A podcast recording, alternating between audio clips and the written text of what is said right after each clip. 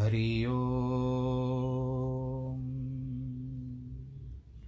हरि ओम्। हरि ओम्। गुरुर्ब्रह्मा गुरुर्विष्णु गुरुर्देवो महेश्वरः गुरुर्साक्षात् परब्रह्मः। तस्मै श्रीगुरवे नमः। विघ्नेश्वराय वरदाय, सुरप्रियाय, लम्बोदराय, सकलाय, जगद्दिताय, नागाननाय श्रुतियज्ञविभूषिताय गौरीसुताय, गणनाथ नमो नमस्ते। नाहं वसामि वैकुण्ठे योगिनां हृदयेन च मद्भक्तां यत्र गायन्ति, तत्र तिष्ठामि नारद। जिस घर में हो आरती चरण कमल चितलाय तहाँ हरि वासा करे, ज्योत अनंत जगाए जहाँ भक्त कीर्तन करे, बहे प्रेम दरिया। कहाँ हरि श्रवण करे, सत्यलोक से आए। सब कुछ दीना आपने, भेंट करूँ क्या नाथ नमस्कार की भेंट लो, जोड़ू मैं दोनों हाथ। जोड़ू मैं दोनों हाथ, जोड़ू मैं दोनों हाथ। शान्ताकारं भुजगशयनं पद्मनाभं सुरेशं, विश्वाधारं गगनसदृशं, मेघवर्णं शुभाङ्गं, लक्ष्मीकान्तं कमलनयनं, योगिविरधानगम्यं, वंदे विष्णुं भवभयहरं, सर्वलोकैकनाथं, मङ्गलं भगवान् विष्णु, मङ्गलं गरुडध्वज, मङ्गलं पुण्डरीकाक्ष मङ्गलायस्तनो हरि सर्वमङ्गलमाङ्गल्ये शिवे सर्वार्थसाधिके शरण्ये त्र्यम्बके गौरी। नारायणी नमोऽस्तु ते। नारायणी नमोऽस्तु ते। नारायणी नमोऽस्तु ते। बोलो कृष्ण कन्हैया लाल की जय। नारायण भगवान की ओम नमो भगवते वासुदेवाय। भगवान नारायण सच्चिदानंद उनके चरणों में प्रणाम करें। ध्रुव की कथा रह गई थी क्योंकि कल अष्टावक्र का थोड़ा विस्तार हो गया। समय ने साथ नहीं दिया। आज हम केवल विष्णु पुराण के चरित्र में ही अपना ध्यान रखेंगे। ध्रुव जी की बात थी, ध्रुव जी ने राज्य किया। पराशर जी कहते हैं, जो इस विष्णु पुराण के रचयिता हैं, हे मैत्रेय और आप पराशर ये भी बता चुके हैं कि महर्षि व्यास जी के, वेद व्यास जी जो हैं, उनके पिता हैं। ध्रुव जो थी उनकी पत्नी का नाम था शिष्टि। ध्रुव ने अपनी पत्नी से, यानी पत्नी जो थी उसके द्वारा एक शिष्टि और भव्य शिष्टि जो कन्या है और भव्य उत्पन्न किया। भव्य से शंभु का जन्म हुआ। सृष्टि के द्वारा उसकी पत्नी सुछाया से अच्छा शिष्टि भी इसमें ऐसे ही बताया गया कि पुरुष है। सुछाया से रिपु, रिपुंजय, विप्र, विकल, वृक तेजा नामक पाँच निष्पाप पुत्र उत्पन्न किए। उनमें से रिपु के द्वारा बृहति के गर्भ से महातेजस्वी चाक्षुष का जन्म हुआ। चाक्षुष क्या होता है? एक मंत्र, मनवंतर का नाम भी दिया गया है। इसके लिए चाक्षुष मनवंतर की बात आगे आएगी। यानी अच्छी आँखों वाला भी हम समझ सकते अक्षुष। चाक्षुष ने अपनी भार्या पुष्करिणी से वरुण कुल में उत्पन्न, महात्मा वीरण प्रजापति की पुत्री थी, मनु को उत्पन्न किया, जो छठवें मनवंतर में अधिपति हुए तपस्वियों में श्रेष्ठ मनु से वैराज प्रजापति की पुत्र नडवला के गर्भ से दस महातेजस्वी पुत्र उत्पन्न हुए। नडवला से फिर कुरु, पुरु, शतधुम्न, तपस्वी, सत्यवान, शुचि, अग्निष्टोम, अतिरात्र तथा नवा सुधुम्न और दसवां अभिमन्यु। इन महातेजस्वी पुत्रों का जन्म हुआ। अग्निष्टोम, जो आप सुन रहे हो, अग्निष्टोम एक प्रकार के यज्ञ को भी कहते हैं। कुरु के द्वारा उसकी पत्नी आग्नेय के अंग से, के द्वारा अंग सुमना, ख्याति, क्रतु, अंगिरा और शिबी। राजा शिबी की कथा आप लोगों ने सुनी होगी। इन छह परम तेजस्वी पुत्रों को उत्पन्न किया। अंग से सुनीता, अंग से जो थे, सुनीता के वेन नामक पुत्र उत्पन्न हुए। ऐसे तो ध्रुव की कथा और दूसरी भी भागवत में अलग से लिखी हुई है। ऋषियों ने इसको केवल संक्षेप में यहाँ पर दिया गया कि सीधा वेन पे आ गए हैं। ऋषियों ने, के दाहिने हाथ को संतान के लिए मंथन किया।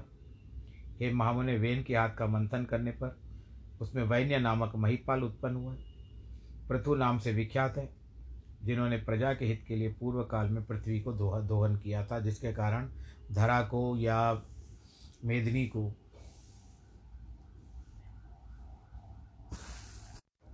अपनी पुत्री माना था और उसके बाद ये मेदनी जो थी या जो धरा थी, उसके बाद पृथ्वी कहलाने लगी। मैत्रेय जी कहते हैं, हे मुनिश्रेष्ठ, परम ऋषियों ने वेन के हाथ को क्यों मथा, जिससे महाक्रम पराक्रमी पृथु का जन्म हुआ है? वेन बड़ा पापी था। पराशर कहते मुने, मृत्यु की सुनीता नामक वाली जो प्रथम पुत्री थी, वह अंग को पत्नी के रूप में ब्याही गई थी। उसी से वेन का जन्म हुआ। मृत्यु की कन्या का पुत्र अपने माता मह नाना के दोष से, स्वभाव से दुष्ट प्रकृति का हुआ। उसके ऊपर जो लक्षण होते हैं ना, नाना के लक्षण ज़्यादा आ गए थे। उस वेन का जिस समय महर्षियों के द्वारा राजपथ पर अभिषेक हुआ, उसी समय पृथ्वीपति से संसार भर में यह घोषणा कर दी कि कोई नहीं है, मैं ही हूँ। भगवान भी मैं हूँ, यज्ञ पुरुष भी मैं हूँ। मुझसे अतिरिक्त किसी भी और की पूजा नहीं करनी चाहिए। इसीलिए कभी कोई यज्ञ दान और हवन न करे। हे मैत्रेय, तब ऋषियों ने उस पृथ्वी के पास पति के पास उपस्थित होकर पहले उसकी खूब प्रशंसा की। सांत्वनायुक्त मधुर वाणी से वेन को समझाते हैं। ऋषिगण क्या कहते हैं कि, हे राजन, हे पृथ्वीपते, तुम्हारे राज्य और देह का उपकार तथा प्रजा के हित के लिए हम जो बातें कहते हैं, सुनो। इसमें तुम्हारा कल्याण है।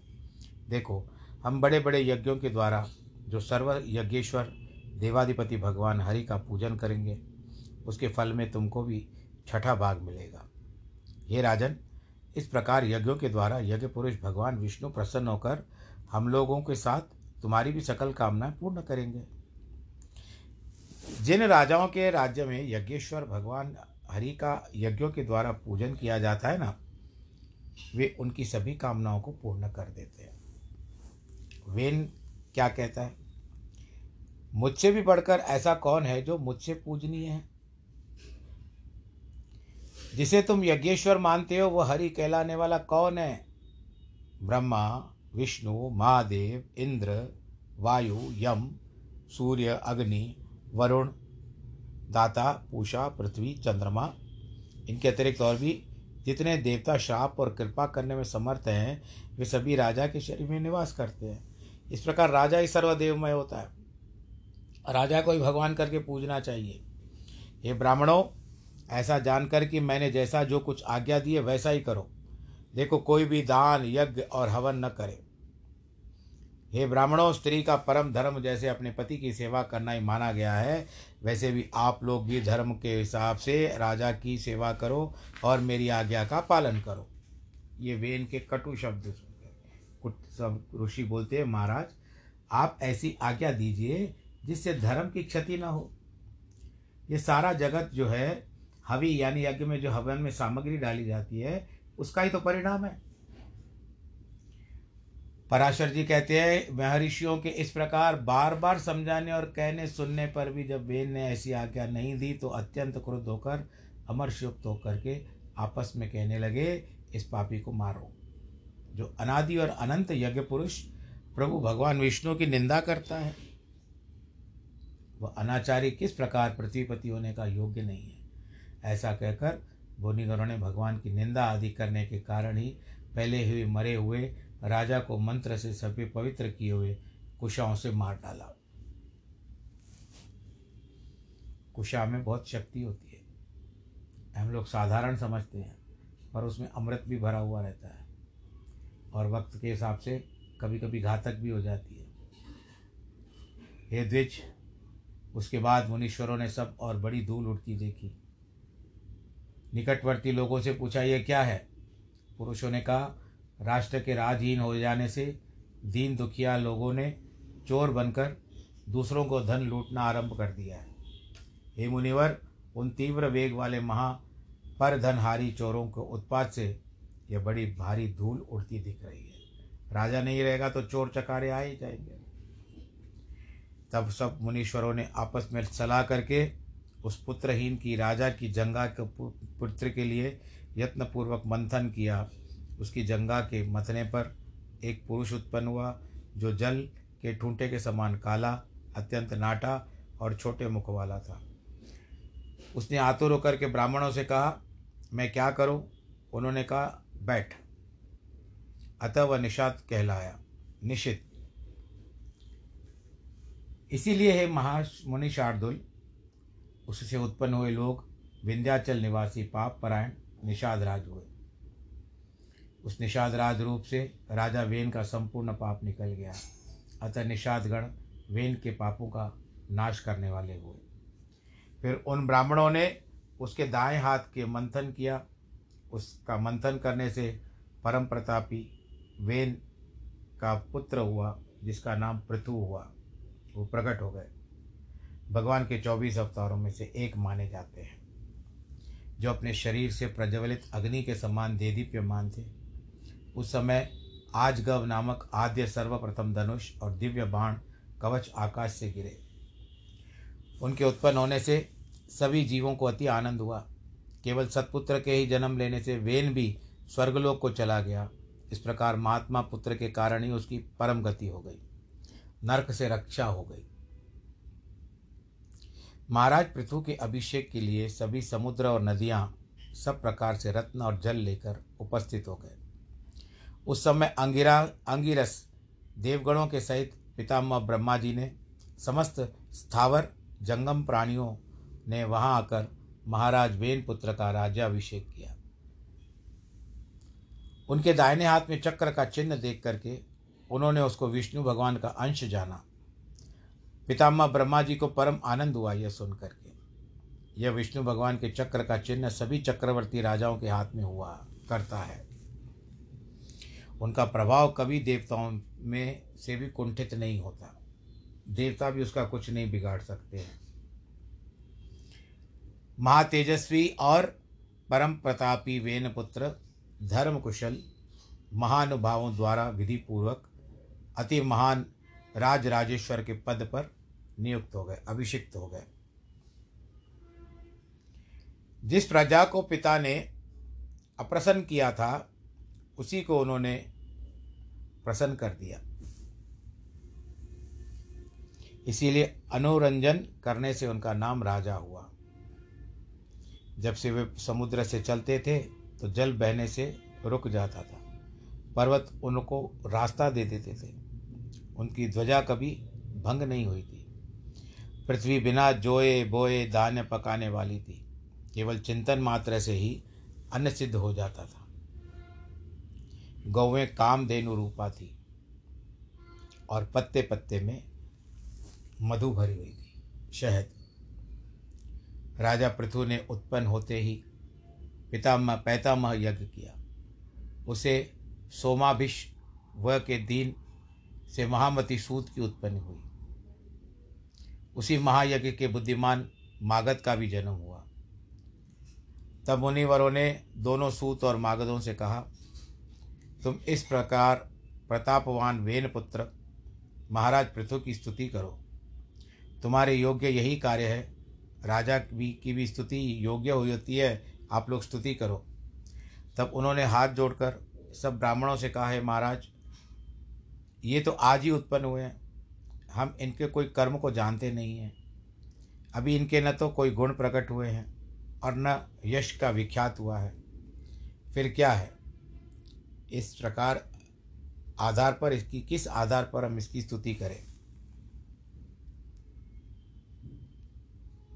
ऋषिगण कहते हैं कि ये महाबली चक्रवर्ती महाराज भविष्य में जो जो कर्म करेंगे, इनके जो जो भावी गुण होंगे तुम उनका स्तवन करो, स्तुति करो। पराशर जी कहते हैं, राजा को भी परम संतोष हुआ। उन्होंने सोचा, मनुष्य सद्गुणों के कारण ही प्रशंसा का पात्र होता है। अतः मुझको भी गुण उपार्जन करने चाहिए। इसीलिए अब स्तुति के द्वारा ये इन गुणों का वर्णन करेंगे। मैं भी सावधानता पूर्वक वैसे ही करूँगा। यदि यहाँ पर ये कुछ त्याज्य अवगुणों को भी कहेंगे तो मैं उनको त्याग दूँगा। इस प्रकार राजा ने अपने चित्त में निश्चय किया। उसके बाद सूत और मागध, दोनों परम बुद्धिमान वे नंदन महाराज पृथु का उनके भावी कर्मों के आश्रय से स्वसर रहित बलि प्रकार स्तवन किया। ये महाराज सत्यवादी, दानशील, सत्य मर्यादा वाले, लज्जाशील, सुहृद, क्षमाशील, पराक्रमी, दुष्टों का दमन करने वाले हैं। हे धर्मज्ञ, कृतज्ञ, दयावान, प्रियभाषी, माननीयों को मान देने वाले, यज्ञपरायण, ब्रह्मण्य, साधु समाज में सम्मानित हैं और शत्रु तथा मित्र के साथ समान व्यवहार करते हैं। ये राजा के बारे में कहा जाता है। इस प्रकार सूत और मागध के कहे हुए गुणों को उन्होंने अपने चित्त में धारण किया और उसी प्रकार के कार्य किए। तब उस पृथ्वीपति ने पृथ्वी का पालन करते हुए बड़ी बड़ी दक्षिणाओं वाले अनेक यज्ञ किए। अराजकता के समय औषधियों के नष्ट हो जाने पर भूख से व्याकुली प्रजा पृथ्वीनाथ पृथु के पास आई। उनके पूछने पर प्रणाम करके अपने आने का कारण निवेदन किया। प्रजा राजा पृथु को कहती है कि ये प्रजापति नृप्रश्रेष्ठ यानी राजाओं में श्रेष्ठ, अराजकते के कारण पृथ्वी में, पृथ्वी ने न क्या ये इस पृथ्वी ने समस्त या धरा ने समस्त औषधियों को अपने अंदर लीन कर लिया है? लील गई है। इसके कारण यानी उगल नहीं रही है। आपने गीना गीत सुना ना, मेरी धर, मेरे देश की धरती सोना, उगले उगले हीरे मोती। वो खेती बाड़ी की है। तो इस तरह से संपूर्ण प्रजा क्षीण हो रही है। उगल नहीं रही है, निगल गई है। विधाता ने आपको हमारा जीवनदायक प्रजापति बनाया है। अतः क्षुधारूप, महारोग से पीड़ित हम प्रजाजनों की आप जीवन रूप औषधि दीजिए। पराशर कहते हैं यह सुन करके महाराज पृथु अपना आजगव नामक दिव्य धनुष और दिव्य बाण लेकर के अत्यंत क्रोधपूर्वक पृथ्वी के पीछे दौड़े। तब भय से अत्यंत व्याकुल हुई, पृथ्वी गौ का रूप धारण करके भागी। ब्रह्मलोक आदि सभी लोकों में गई। समस्त भूतों को धारण करने वाली पृथ्वी, जहाँ जहाँ भी गई, वहाँ पर वेन पुत्र पृथु को शस्त्र संधान किए हुए देख करके और घबरा करके भागने लगी। सब जगह राजा पृथु उसका पीछा कर रहे थे। तब उन प्रबल पराक्रमी महाराज पृथु से, उनके बाण प्रहार से बचने की कामना करते हुए पृथ्वी हाथ जोड़ करके कहती है, हे राजेंद्र, क्या आपको स्त्री वध का महापाप नहीं दिखता? जो मुझे मारने के लिए आप उतारू हो रहे हो। पृथु कहते हैं, जहाँ एक अनर्थकारी को मार देने से बहुत लोगों को सुख प्राप्त हो, उसको मार देना ही पुण्यप्रद होता है। पृथ्वी बोलिए निरपश्रेष्ठ यदि आप प्रजा के हित के लिए मुझे मारना चाहते हैं तो मेरे मर जाने पर इस प्रजा का क्या होगा? कहते हरि वसुदेव, अपनी आज्ञा का उल्लंघन करने वाली, तुझे मारकर मैं योग बल से भी इस प्रजा को धारण कर सकता हूँ। पराशर बोले, भयभीत होकर के, हाथ जोड़ करके कहती है, राजन यत्न पूर्वक आरंभ किए कभी सार सिद्ध हो जाते हैं, अतः मैं भी आपको उपाय बताती हूँ। यदि आपकी इच्छा तो वैसा करें। हे नरनाथ, मैं जिन समस्त औषधियों को बचा लिया है, उन्हें यदि आपकी इच्छा हो तो मैं दूध के रूप में उसको दे सकती हूँ। अतः हे धर्मात्माओं में श्रेष्ठ महाराज, आप प्रजा के हित के लिए ऐसा वत्स बछड़ा बनाइए जिससे वात्सल्यवश मैं उसको अपना दुग्ध पान कराऊँ। मुझको आप स्वतः सर्वत्र समतल कर दीजिए, जिससे मैं उत्तम उत्तम औषधियों के बीज रूप दुग्ध को सर्वत्र उत्पन्न कर सकूँ। पहले उबड़ खाबड़ थी पृथ्वी। पराशर बोलते हैं, तब महाराज ने पृथु ने अपनी धनुष की कोटी से सैकड़ों हज़ारों पर्वतों को उखाड़ करके उनको एक स्थान पर इकट्ठा कर दिया। इसके पूर्व पृथ्वी के समतल न होने पर पुर और ग्राम आदि कोई भी नियमित भाग नहीं था। कुछ भी समतल नहीं था, लेवल नहीं थी। हे मैत्रेय उस समय अन्न, गौरक्षा, कृषि और व्यापार का भी कोई क्रम न था। यह सब राजा पृथु के द्वारा ही आरंभ हुआ है।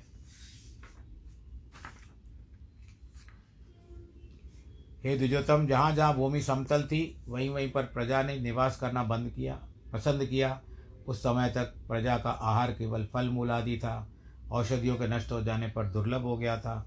तब पृथ्वीपति ने, पृथ्वी से, पृथु से, पृथ्वीपति पृथु ने स्वयंभू मनु को बछड़ा बनाकर उसके हाथ ही पृथ्वी से प्रजा के हित के लिए समस्त धान्यों को दोहन लिया।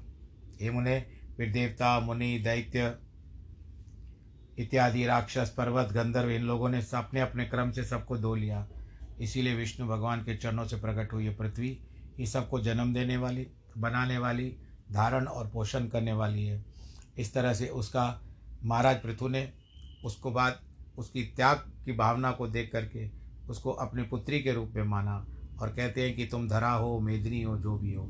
पर आज के बाद तुम पृथ्वी नाम से, मेरे नाम से जानी जाओगी, क्योंकि मेरा नाम पृथु है। मुझे वेन की जंगा से पृथक किया गया, यानी अलग किया गया, और अलग करने को पृथक कहते हैं। उसका जो एक शब्द निकाल दो तो पृथु हो गया। मेरा नाम पृथु है, मेरी पत्नी का नाम अर्ची है, और आज तुम हमारी पुत्री के रूप में कहलाओगी। लोग आज के बाद तुमको पृथ्वी के नाम से जानेंगे। तो इस तरह से जो मनुष्य महाराज पृथु के इस चरित्र को कीर्तन करता है, उसको कोई दुष्कर्म, फलदायी नहीं होता। पृथु का अत्युत्तम जन्म, वृत्तांत और उनका प्रभाव अपने सुनने वाले पुरुषों के दुस्वप्नों को भी सर्वथा शांत कर देता है। इसका अर्थ है कि अगर आपको बुरे सपने आते हैं तो पृथु चरित्र का जो पाठ कर लीजिए, आपको बुरे सपने आने बंद हो जाएँगे। तो ये थी कथा आज की। अब मैं आपको सर्वप्रथम आज है सत्रह तारीख, मार्च 2022 दिन है गुरुवार का, जो आज मेरी कथा सुन रहे हैं। पर ये कथा तो चली जाएगी, रजिस्टर हो जाएगी। और जब भी सुनेंगे, पर मैं आज ये कथा जो है, बाईस आज सत्रह मार्च 2022 को मैं कह रहा हूँ। गुरुवार के दिन क्यों कह रहा हूँ? क्योंकि आज होली का दिन है। होली का दहन का दिन है। इसमें कई लोगों ने इच्छा व्यक्त की कि होलिका दहन की जो होलिका जो होती है, होलाष्टक लगता है, उसका अर्थ हमको बताइए। तो मैंने भी जो सुना है, पढ़ा है, उसके अनुसार मैं आपसे वर्णन करता हूँ।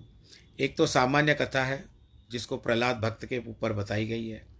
प्रहलाद भगवान जी का भक्त था, और उसके पिता बड़े जो हिरण्याक्ष और हिरण्य कश्यप हिरण्य कश्यप उसके पिता थे। उसने प्रहलाद को बहुत दुख दिया था। क्योंकि वो उनके पिता के कहने के अनुसार नहीं चलता था। वो केवल नारायण का ही ध्यान, नारायण जी का ही ध्यान करता था, जिसके कारण क्रोध होकर के उसके पिता ने उसको बहुत सारे कष्ट दिए, मरवाने तक की चेष्टा कर दी, विष दे दिया। उस पहाड़ पहाड़ ऊँचे पर्वतों से फेंका गया, विष दिया गया।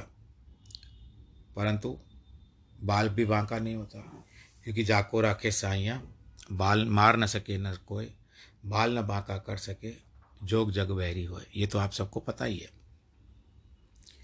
तो उस समय में उनकी जो बहन थी, होलिका, उनको एक वरदान था। उनके पास एक कंबल था, जिसको धारण करके यदि वो अग्नि में बैठती तो अग्नि उसको नहीं जला सकती थी। उस कंबल के द्वारा उसकी रक्षा हो जाती थी।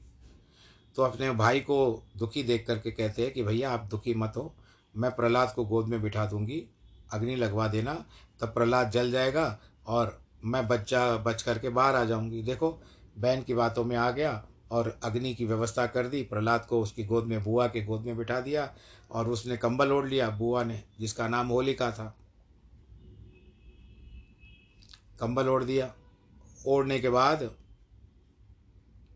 जब सर पे रखा और आग लगाने के लिए आज्ञा दी, आग तो लग गई। पुरवाई ऐसे चली, हवा ऐसे चली कि पीछे से हवा आने लगी।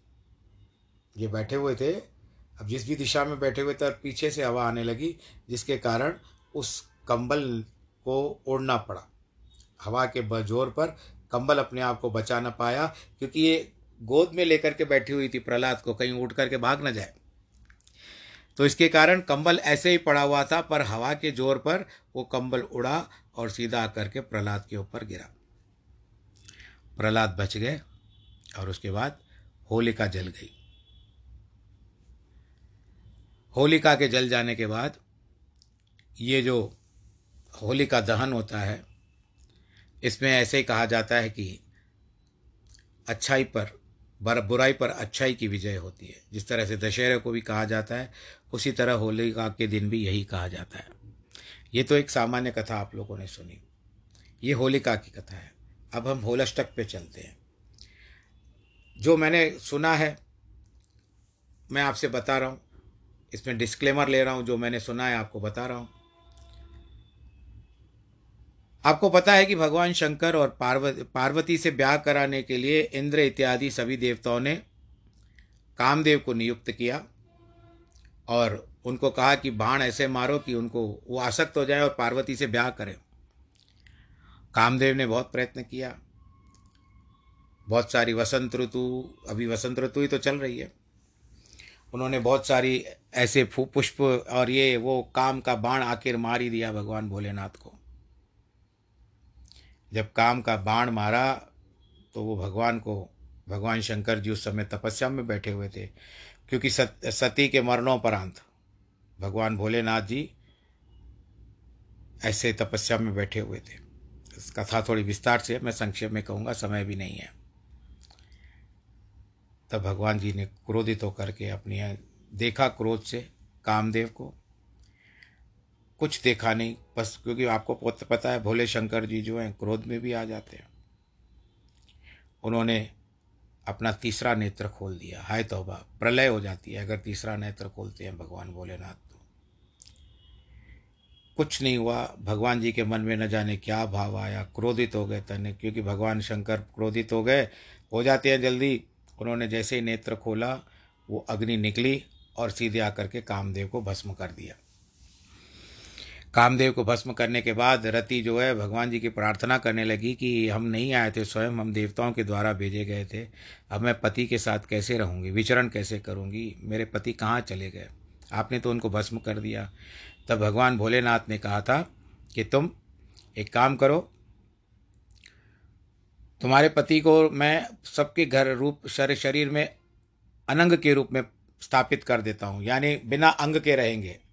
और तुम्हारी मनोकामना होगी द्वापर युग में पूरी।